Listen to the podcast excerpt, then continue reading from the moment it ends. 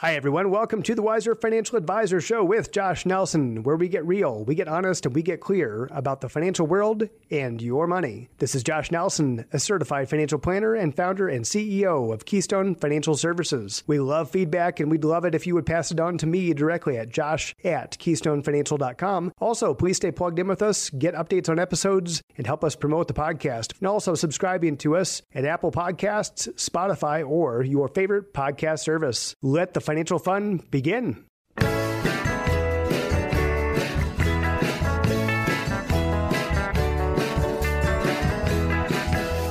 One of the questions I've gotten more than probably any question over the years is how do I teach my kids about money? And where that question comes from usually is that people feel like, gosh, you know what, I wish somebody would taught me this stuff when I was a kid or when I was younger so I could have started following good financial principles early on. I think for a lot of people, they do wish that they were in a different place and just kind of understand the implications of, gosh, had I started five years earlier or 10 years earlier, or if I had not taken out student loans and been able to start investing money earlier on, what that would have made a difference in their life. And that's often a question I get is how do I start teaching my kids about money and, and when, you know, what kind of, what are the details around that? And usually that comes from a place of people not feeling like they had the best instruction as a kid. And that's not to beat up on their parents necessarily. I was lucky. I had actually really good examples. My mom and dad taught me about money early on. And a couple different lessons that I always will remember from early, early on is my dad teaching me that you don't borrow money. You just don't borrow money. And if you do, pay it off as quickly as possible. Don't just borrow it and pay it out on the normal term. Pay it off as quickly as you possibly can. And then from my mom is to invest in stocks and to invest part of your earnings, no matter what your earnings are, even if it's a really small amount, take part of your earnings, put it away, use the money to buy stocks, buy their investments, and start building up your wealth early on. So I was lucky in that I got some of those teachings at a very early age, but I think that I'm the exception from a lot of conversations, probably hundreds, if not thousands of conversations that I've had in the 20 plus years that I've been a financial advisor is that people just don't feel like they had a great example, or maybe that they had a good example, but their parents didn't teach them anything about money. Uh, they just kind of observed what they were doing, but they didn't actually sit down and talk about any details.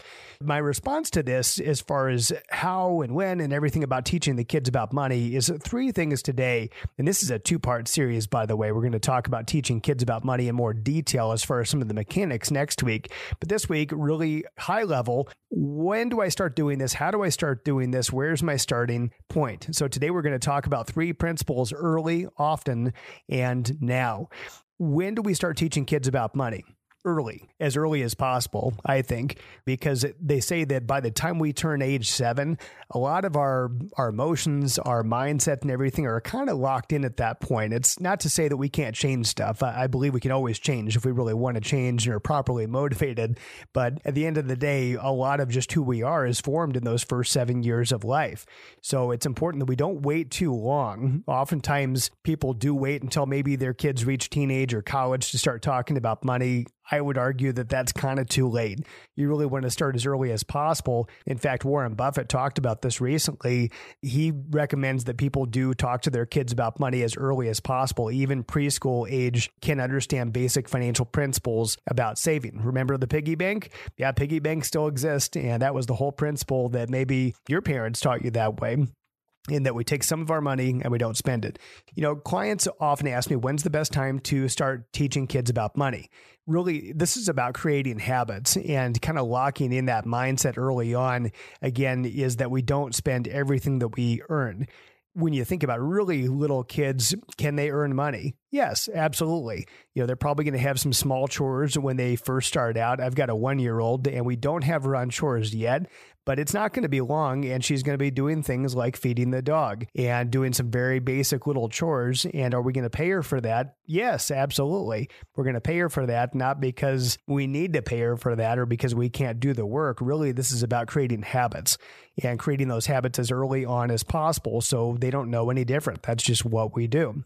So it's important to instill the principle early on because the number one thing that I can point to as far as when people are financially successful or not, in other words, kind of looking at outcomes when people are older, they've already kind of built up their wealth or not, you know, they're kind of got the financial situation that they've got at that point. That is the one thing that I can point to absolutely makes the biggest difference is people that lived below their means. They were the people that took some of that money then and they put it someplace reasonably smart. And I say that just because the principle of putting the money away someplace is the most important. Now, does it make a big difference where that money goes? Absolutely. But living below our means and taking some of that money, investing it in the future, hopefully, again, putting it someplace smart. If it's a long term investment, probably real estate, stocks, things like that, that would have more growth potential. It's important to really instill that principle early on that we don't spend all of our money, but we also want to teach them about spending and about, hey, there's some power with the money that you're earning that some of it's for the future but some of it's for now too. And so actually helping them understand the money and what it can do now and you know take them shopping take them so they can buy little things you know little toys and candy, you know, whatever it is they want to spend their money on. But that principle is that we don't spend all of it. We don't spend all of it. And the average American spends all of it. So we really want to nip that in the bud early on so people just don't even think that way. So it's important to be talking about planning, talking about budgeting, saving for purchases. Let's say if they want something that's a little bit bigger that they can't just use with their weekly allowance. And believe me, I've, I've got a couple of kids that like to have the money burn holes in their pockets. They want to spend right away.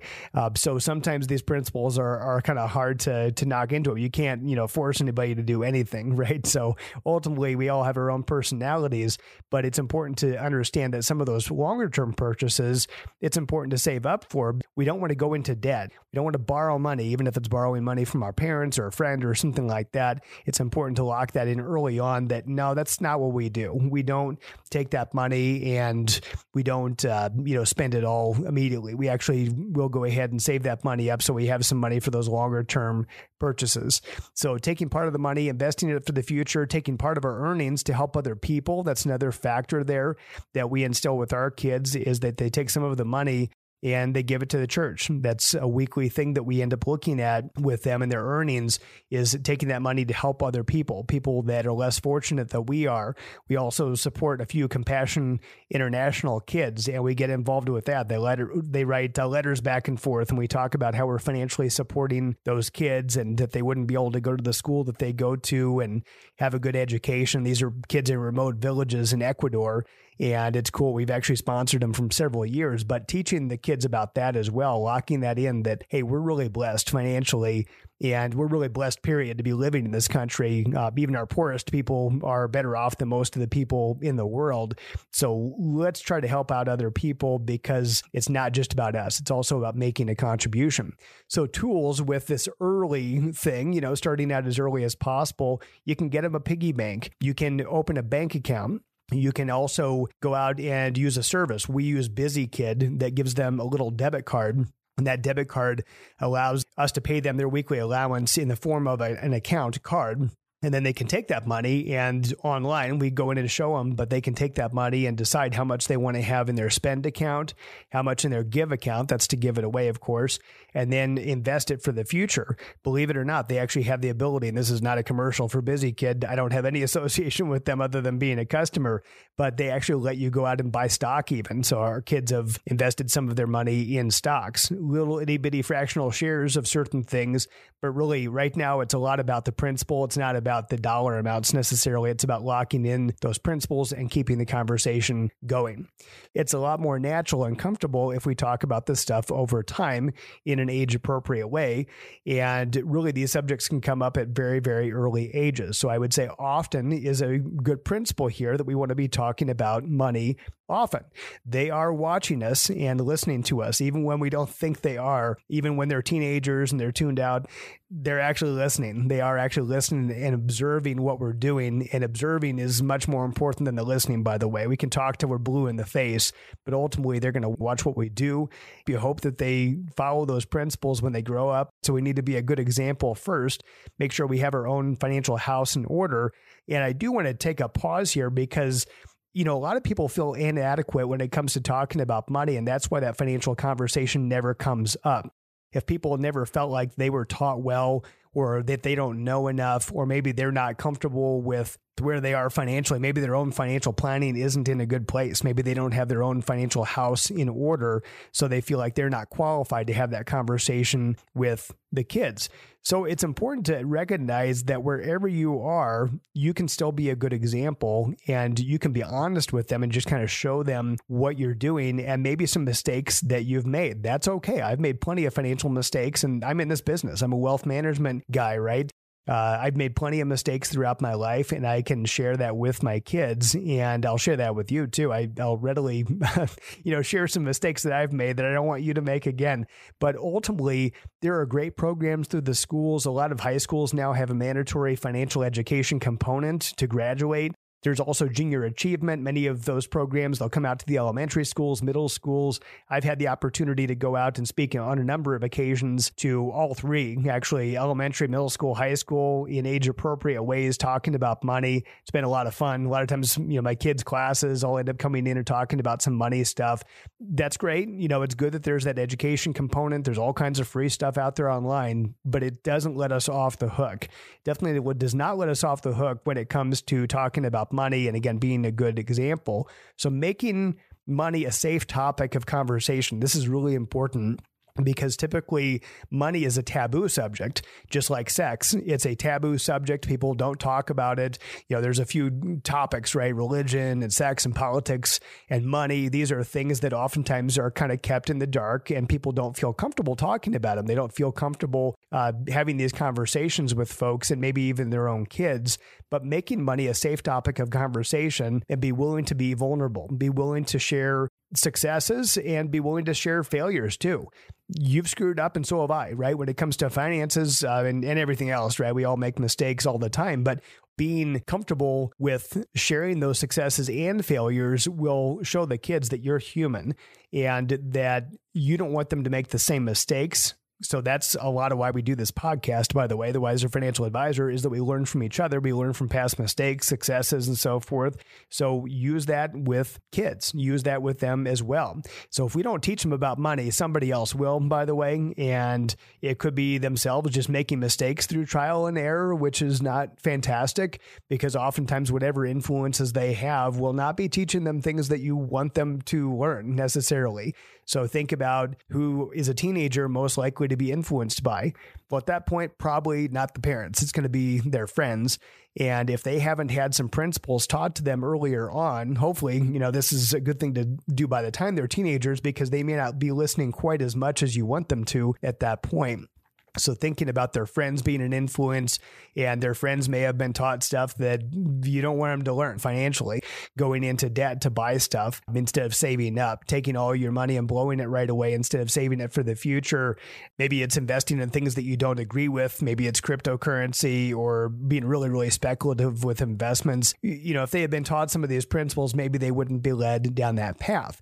Another big influence, of course, is advertisers, and we are inundated more than ever, right, with social media and everything that we consume online. There's advertisements constantly, and much of those are trying to get us to buy stuff, right? That's the whole point of advertising that can be addictive. Buying stuff online can be addictive. Buying Amazon stuff when you have that immediate gratification. Sometimes in Northern Colorado here, we will sometimes get stuff the same day. The advertisers will definitely be there and be willing to fill that void if you haven't talked to your kids about money. And then, you know, the third thing is banks and banks and credit unions and you know student loan organizations credit card companies these are all institutions that make money based off of you buying stuff and borrowing to get it and again that's not necessarily a great influence to encourage a kid, especially you know a kid that's going into a time period where they're going to start to be able to make these decisions once they reach an adult. I've met with people, again, thousands of people over the years. And usually the thing that ends up tripping people up more than anything early on is getting into debt and believing that we should just finance our lifestyle, finance our college, finance a vehicle that we probably shouldn't be buying that early on. There's all kinds of stuff that we could be buying. And oftentimes people want to emulate their parents' lifestyle after their parents built up their wealth over 20, 30, 40 years. They want to be able to live in the same type of house, drive the same type of car and go on the same types of vacations. If they do that, unless they start out with a really good paying job, and I hope they do, that would be great. But unless they start out with a really high income, it's not likely that they're going to be able to have that same lifestyle without going into some serious debt. So just understand that there are influences here. Talking about money often will help combat the bombardment that they're going to get from other people, whether it's friends, advertisers, banks, even the government. Uh, oftentimes is encouraging people to borrow money and that's why we're in the student loan crisis that we're in because I remember it even when I was a college student, and this is dating myself a little bit, but I remember getting the letter from the government saying how much money I could borrow in student loans. And I was fortunate that my parents covered part of my education, but I was also responsible for a portion of that. Yet they were telling me that I could borrow massive amounts of money with zero interest, deferred, and you know, all this stuff. And I had a lot of classmates that they were seduced by that. And they'd say, well, why wouldn't you? Why wouldn't you borrow the money if you don't have to pay interest? You don't have to pay it back until after you graduate. So it's just like free money. I know so many people who did that. They got themselves in trouble and they went into their early working career with tens of thousands, if not hundreds of thousands of dollars in student loan debt, that is a big hole to dig out of. And we don't want our kids to be influenced by that. So recognize again, if we don't teach our kids about money, somebody else will. And then finally, now it's important to talk to the kids about money now. And I say the kids kind of generically. Uh, a lot of you probably have kids, and so you're trying to figure out how to teach them, but you could be a grandparent. It could be that you're a teacher. It could be that you are maybe maybe uh, it's your kids' friends that are coming over. Maybe you're the house that they hang out at, and you end up being a big influence in their life, especially with teenagers. That often can be the case because they're going in hanging out with their friends someplace. You could be a great example to them, even, especially if you know they don't have it at home. You could be the one that actually gets them started on the right foot and instill some of those principles early on. Oftentimes, even young adults will have some influence from people that they interact with at the university level or maybe even in their career. It could be that you are actually mentoring some of the younger employees at the company that you work at, or maybe you're a manager or a business owner. So you actually may end up being that mentor. Whole point here is that you may have a position of influence, and it may not just be your own kids, it could be some other people as well. So next week, we are going to talk about much more of the mechanics and the principles, the actual things to be doing with kids as far as money, not just talking about it, but what actions to be taking and specifically what things to be teaching them from an early age and also into their teenage and college years. I hope this is helpful today. I hope you have a wonderful week and God bless. The opinions voiced in the Wiser Financial Advisor Show with host Josh Nelson are for general information only and are not intended to provide specific advice or recommendations for any individual. To determine what may be appropriate for you, consult with your attorney, accountant, financial, or tax advisor prior to investing. Investment advisory services offered through Keystone Financial Services, an SEC registered investment advisor.